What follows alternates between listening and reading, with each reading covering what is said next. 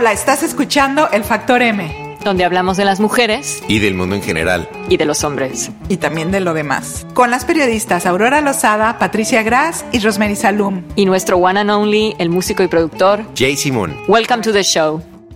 En nuestra serie de mujeres emprendedoras y con mucho coraje, hoy tenemos con nosotros a Alma Yala, una empresaria, pequeña empresaria mexicana que reside en Houston y que nos cuenta cómo hizo para empezar de cero a crear una empresa de diseño de interiores que se llama Aire Staging y conseguir un portafolio de clientes bastante interesante. Hola Alma, bienvenida. Muchas gracias por la invitación, un placer. Alma es una persona eh, que conocemos eh, de hace tiempo en Houston y es una mujer ejemplar, es una de esas mujeres que cada tanto entrevistamos porque tienen eh, un mérito por algo concreto.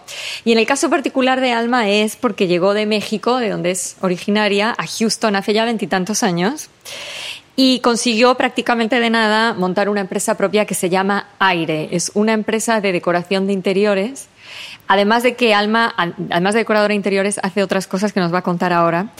Eh, Alma, nos gustaría saber un poquito, cuéntanos eh, por encima cómo fue la historia de la creación de Aire y cuándo fue que la creaste, desde que tú llegaste a Houston hasta el día de hoy y cómo es tu cartera de clientes. Cuéntanos un poco cuál es la historia de la empresa. Bueno, la historia de la empresa realmente es, es nueva. Eh, Aire se creó hace casi cuatro años ya. Y bueno, y la creé básicamente porque yo necesitaba ya tener un negocio mío en el que yo pudiera disponer de mis horas y todo para estar un poquito más cerca de mis hijos. Entonces era algo que me apasionaba, que tenía ya tiempo haciendo sin hacerlo de manera de negocio y mucha gente me decía, oye, si te gusta tanto y todo, pues empieza a, sacar provecho de eso, ¿no? Entonces me certifiqué como, como stager y como, como diseñadora aquí en los Estados Unidos, porque si no, como que no te toman en serio. Yo soy diseñadora gráfica de profesión en México y, y, aquí en Estados Unidos me certifiqué como diseñadora de interiores y, y, stager. ¿En qué momento? Porque tú llevas en Houston veintitantos años, ¿verdad? Yo llevo 20 años en Houston, pero bueno, yo me mudé, yo cuando trabajaba en México, eh, yo me gradué diseñadora gráfica y me meto en el, en el tema del marketing, que siempre me gustaba mucho y estaba como que haciendo cosas en revista y eso.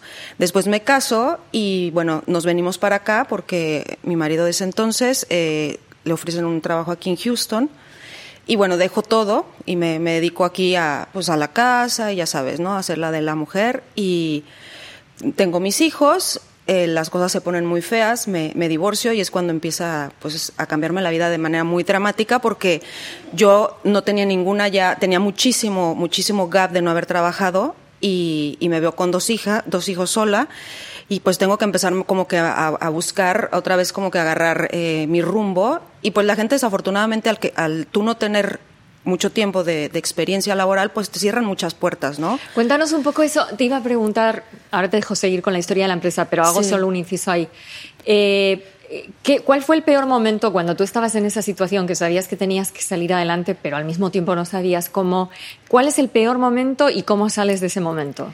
Pues el peor momento es eso, que dices, tengo dos hijos que mantener y no tengo trabajo. Y nadie te quiere dar trabajo porque te dice, pues tú qué has hecho los últimos 10 años y tú dices, pues crear hijos. Y te dicen, sí. y le dices, pero tengo una carrera y todo, pues sí, pero me sí, da pero igual no porque sí, sí, te cierran la puerta. O sea, claro, es que es, es, que es increíble. O sea, te la cierran realidad. la puerta y tú le dices, oye, o sea, soy un, tengo una licenciatura, tengo una especialidad, estuve trabajando tantos años, Sí, pero hace mucho que no trabajas y pues necesitamos gente aquí. bueno, necesito la oportunidad. ¿Y ¿no? cómo haces para desbloquear esa situación? No, pues es, es, tocar, tocar, tocar puertas y bueno, al final encuentras gente que te empieza a dar la oportunidad, ¿no? Entonces eh, empiezo a encontrar gente en el tema del marketing, que era lo que yo hacía en México, y ahí me empiezan como, como a ayudar, pero yo siempre con, con ese estrés de que mis hijos estaban en casa y yo siempre como que están solos y, y lo resintieron mucho, porque después de yo haber sido mamá de tiempo completo, claro. de repente mis hijos se quedan, o sea, con papás divorciados, la mamá en la calle todo el día, entonces yo digo, tengo que hacer algo para estar más con ellos, ¿no? Entonces eh, empiezo como de lado a, hacia yo pues trabajitos aquí, trabajitos allá de pintura, porque siempre me ha gustado pintar, daba clases de pintura, este, empezaba pues que me decían, oye, que hazme un retrato, oye, aquí fíjate que necesito hacer algo en la casa. Entonces, bueno, ahí como que empiezo a notar que que puedo hacer una carrera en eso y que puedo yo decidir sobre mi tiempo. ¿Y en, y en qué momento haces el clic de que puedes armar una empresa propia? ¿Cuándo empiezas a ver que es una posibilidad eso? Pues fíjate, cuando ya tenía un trabajito formal de lado y que empiezo a tener como una seguridad económica un poquito, que digo, bueno, entonces igual ahorita me puedo empezar a dar el lujo, porque obviamente no puedes empezar de cero cuando no tienes una entrada segura, ¿no? Sí. Entonces, cuando yo empecé a sentir que estaba un poquito más asegurada financieramente, decía, bueno, quizá puedo empezar poco a poco, on the side, con, con, con un negocio. Entonces, poco a poquito, o sea, sin dejar lo otro, eh, seguía yo con mis clases, seguía haciendo chambitas, estaba freelanceando para agencias de publicidad y unas eh, de animación, entonces como que tenía esa parte porque siempre me ha gustado mucho el rollo artístico, pero por el otro lado yo iba arrancando mi negocito y empecé a armar mi website, a darme a conocer con gente y empezar poco a poquito, poco a poquito, hasta que ya empecé a tener, eh, la- los clientes me empezaron a recomendar de tal manera que yo decía, es que ya lo tengo que formar ya de manera legal la empresa aquí. Claro. Para empezar ya a facturar y todo. Y pues fue así como que, fue poquito, fue poquito a poquito hasta que ya dejé lo demás. Digamos que la, la empresa. Perdón. Aquí nos peleamos por preguntarle al Maki. Eh, cuando, cuando tú formas tu empresa, eh, eh, quiero decir, cuando, cuando ya logras echarla a andar, es, es cuando finalmente dejas el trabajo fijo, ¿no? Pero Sí. el trabajo fijo es lo que te ayuda también a crear la empresa. Claro, claro. Pero en, en esa temporada o en ese periodo de vida, debió de haber sido bastante duro y trabajabas 24 una horas. locura. del día. Era una locura literal, porque, o sea, tenía yo que, que estar balanceando entre la casa, los hijos, porque además tienes que seguir siendo mamá. O sea, mis hijos tenía yo que seguirles llevando a sus actividades, recogiéndoles y todo, porque tampoco es que tenía dinero de sobra como para pagar una nana o algo que me lo estuviera cuidando. Entonces era esa parte que para mí es súper importante y siempre lo ha sido, el que mis hijos estén súper bien. Y luego era eso más, además estar 100% en mi trabajo, porque digo, la gente que me conoce te podrá decir, soy súper profesional y estoy siempre ahí y lo trato lo mejor.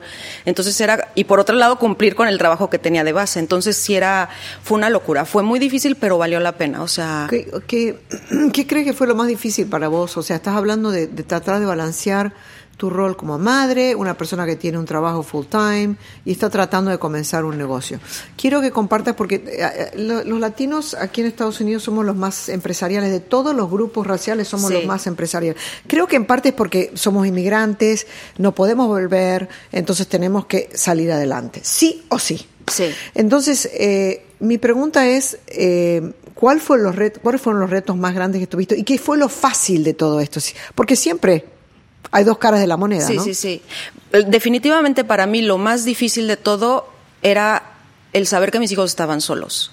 Porque yo desde el momento en que decidí que, que quería tener hijos, o sea, para mí esa era mi meta. O sea, yo decía, es que mis hijos los tengo que sacar. O sea, era, esa era mi carrera, ¿me entiendes? Yo decía, mis hijos tienen que salir bien, tengo que crear seres de bien, que sean mucho mejor personas de lo que yo soy. Y bueno, era como eso siempre, estar ahí a su lado y estar para ellos. Entonces, para mí eso es lo que, lo que para mí era devastador saber que yo tenía que trabajar tanto y que ellos estaban creciendo y que me perdía cosas de, pues, de sus actividades o que quizá llegaban del colegio y que no había nadie con el que ellos pudieran platicar y decir, mamá, es que hoy tuve un mal día y que yo sabía que por mucho en el teléfono, pero que no es lo mismo, tú no les ves la carita cuando están entrando. O sea, esas cosas para mí era lo más difícil. Lo mucho. demás yo lo podía manejar, o sea, la carga de trabajo, el cansancio, eso no me importaba. Para mí lo difícil era saber que mis hijos estuvieran bien. Eso era lo que... Y bueno, y lo fácil, pues es que te encuentras al final mucha gente muy linda en el camino, o sea, que te echa la mano, gente que...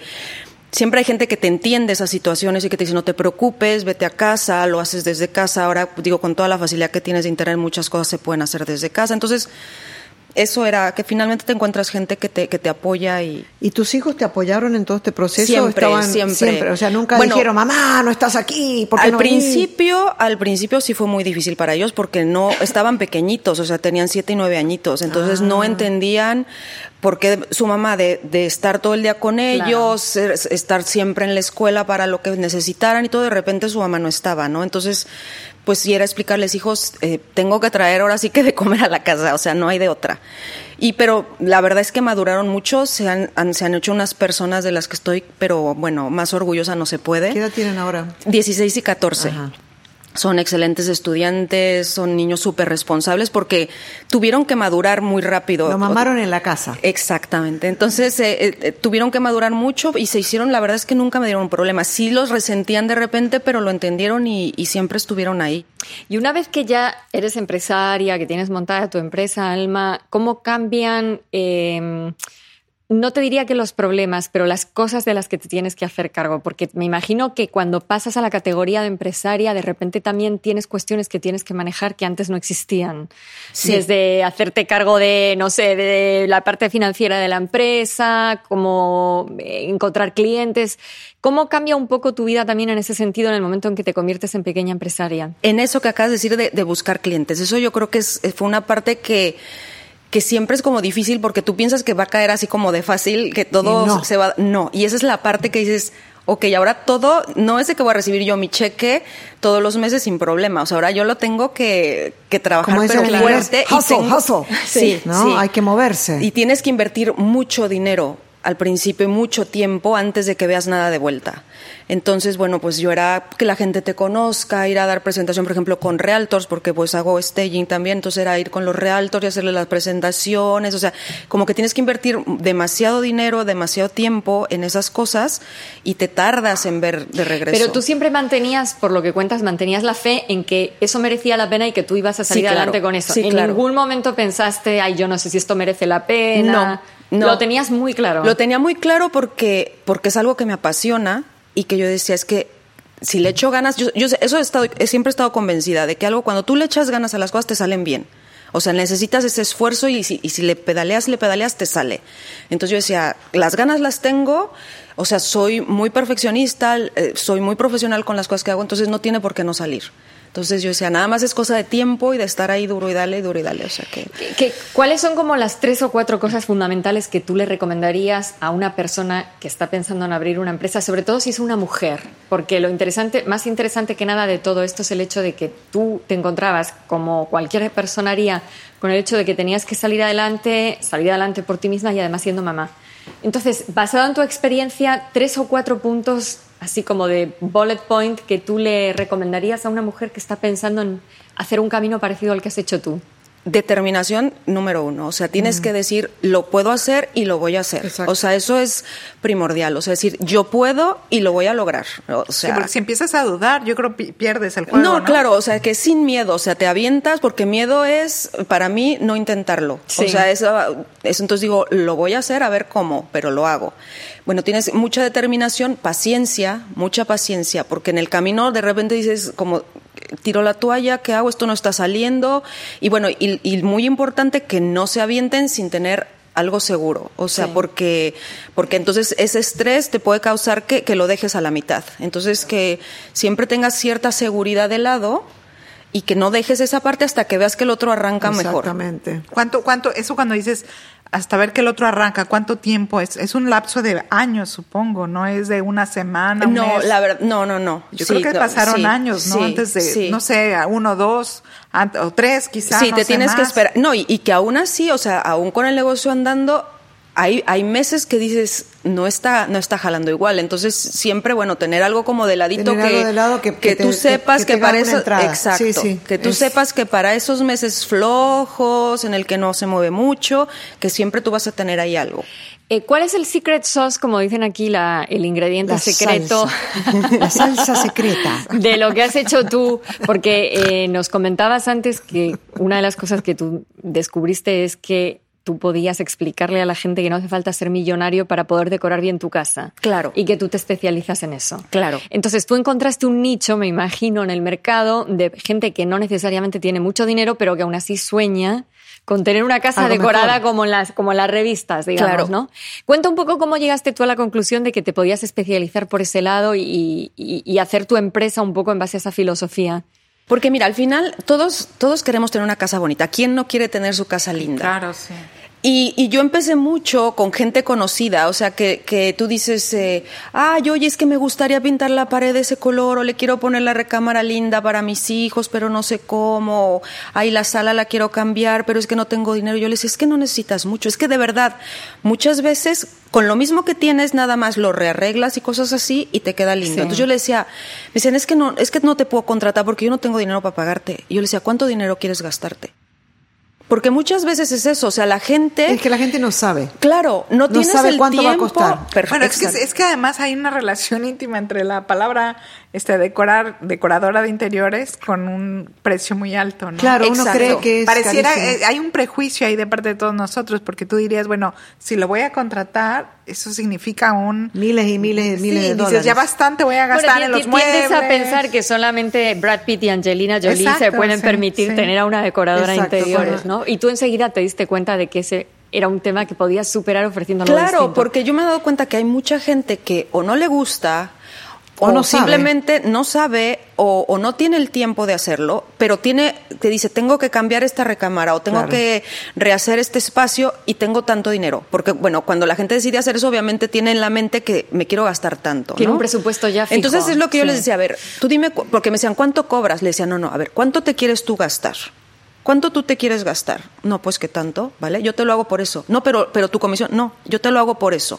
Yo me arreglo y te va a quedar algo, o sea, yo te voy a hacer una propuesta bajo tu presupuesto en lo que tú vas a quedar encantada y tú te vas a gastar, pero yo te voy a solucionar la vida. Yo te lo voy a poner como tú quieres, con lo que tú te pensabas gastar y de ahí yo hago para O sea, mí. tú te adaptas al presupuesto de los Claro, clientes. claro. Eh, eh, es increíble, pero uno con las cosas que ya tiene puede hacer tantas cosas, pero Sí. tiene que ser la persona, el profesional que te viene y te lo dice, porque tú no te das cuenta. Esa Claro. no es tu profesión. Claro. Yo lo he visto porque un día hicimos un programa justamente de cambios en la casa de un cuarto y gastamos 150 dólares. Pero tú Claro. ves el cuarto antes y después y es la noche Otra y el cosa, día. claro. ¿Por qué? Porque la mujer, la, la, la, la diseñadora de interiores, empezó a cambiar, usar las mismas cosas que tenía, pero a cambiarlo. Otra cosa que pasa mucho es el cluttering. En Sí. español no sé cómo se El dice. Sí, el Bueno, bueno, yo le digo el- desastre, el tener el muchas cosas. desastre, el despelote, no, en El Argentina el el, clateo. despelota, el despelote, eh, que, que- que casi todos tenemos demasiadas La cosas. acumulación, la Sí. acumulación. La acumulación sí. de cosas que no sirven. Entonces, eso es importante también, sacar eso. Claro. Pero el profesional te viene, te tiene que decir, saca eso, pone esto y el otro. Tienes, eh, supongo que tienes clientes mujeres y hombres, ¿no? Sí. ¿Cuál es la diferencia, la mayor diferencia que ves entre los clientes hombres y los clientes mujeres A ver, cuando, Jay, ¿qué cuando se Jay? aproximan a ti para pedirte tus servicios? Que el cliente hombre prácticamente no quiere que le involucres en nada. Él te dice, por favor, es que no quiero hacer nada. Y la clienta mujer como que sí le gusta un poquito más participar del proyecto. O sea, a mí los hombres que se han acercado normalmente son padres solteros que o, o- o hombres solteros, que, pero vamos, es que no, no quieren ni saber. Quieren tienen ni llegar idea a un tampoco. hogar lindo, tener un espacio bonito, pero es que no quieren enterarse ni de dónde comprarlos, ni de qué cuadro poner, no, o sea, no quieren saber nada. Entonces ellos me dicen, mira, a mí me gusta tal estilo y házmelo como tú quieras. La mujer sí es como que le gusta un poquito más participar, tiene una idea un poquito más creada Claro. ya de, de- de lo que quiere ver y eso, eso es... Y como es que la delega en ti, digamos. Sí, esa, sí, sí, esa sí, sería sí, la sí, historia. sí. Y cuando y, y alguna vez has tenido que decorar para matrimonios o parejas. Sí. Cuando cuando pasa eso y en base a lo que acabas de decir, en algún momento tienes que arbitrar tú, o sea, tú te encuentras en una situación de tener que arbitrar entre el marido y la mujer o Fíjate que hasta el momento no me ha pasado. A mí lo que siempre me gusta cuando es, es, es una pareja o cuando es una madre y la hija, o sea, que como que estar con las dos partes, entender bien y lo que, cuando lo que hago es que hacer una propuesta que involucre los dos gustos. Y entonces ahí es donde trato como para darle gusto a todo mundo y que todos se queden contentos. Eh, dinos por favor el cuál es la dirección de la página web de la empresa para quien nos esté escuchando por si la quiere ir a ver. Es www.airestaging.com. Aire Staging es A I R E S T A G I N G. Correcto. Y tú com. también haces, cu- cuando uno está por vender la casa, haces el staging. Claro, ¿no? Eso claro. es muy importante que la gente tampoco sabe que cuando se vende una casa, traes un profesional para que te arregle la casa, quede bien bonita, para que la puedas vender bien. Sí, eso hago también muchísimo, los real, ya sea con los realtors o los realtors me refieren a los clientes. Y también es un proceso que para el cliente le, le es muy fácil porque también no se- ellos no se preocupan de nada. Muchas veces en ese caos de buscar casa nueva, de cambiarte y todo, es como demasiado estrés para ellos. Entonces tú llegas, les reacomodas todo, les quitas todo el clutter. Inclusive también ofrecemos los servicios de ese clutter, empacarlo, ponerlo en bodega o, o sugerirles si un garage sale o cualquier cosa. Entonces dejas la casa ya presentable para que sea muchísimo más atractiva para, para los visitantes. ¿Y tienes página este de Facebook? También. Ah, ¿Y cuál Se es llama? Aire. Aire. Dire- ¿Solamente aire? Sí. La gente que quiera ver lo que has hecho lo Sí, puede ver ahí en también ahí hay fotografías, En sí. Facebook. Y tiene cuenta en Instagram Perfecto. también. Es, si no me equivoco, es Aire arroba Staging. aire staging, ¿no? Correcto. Exactamente.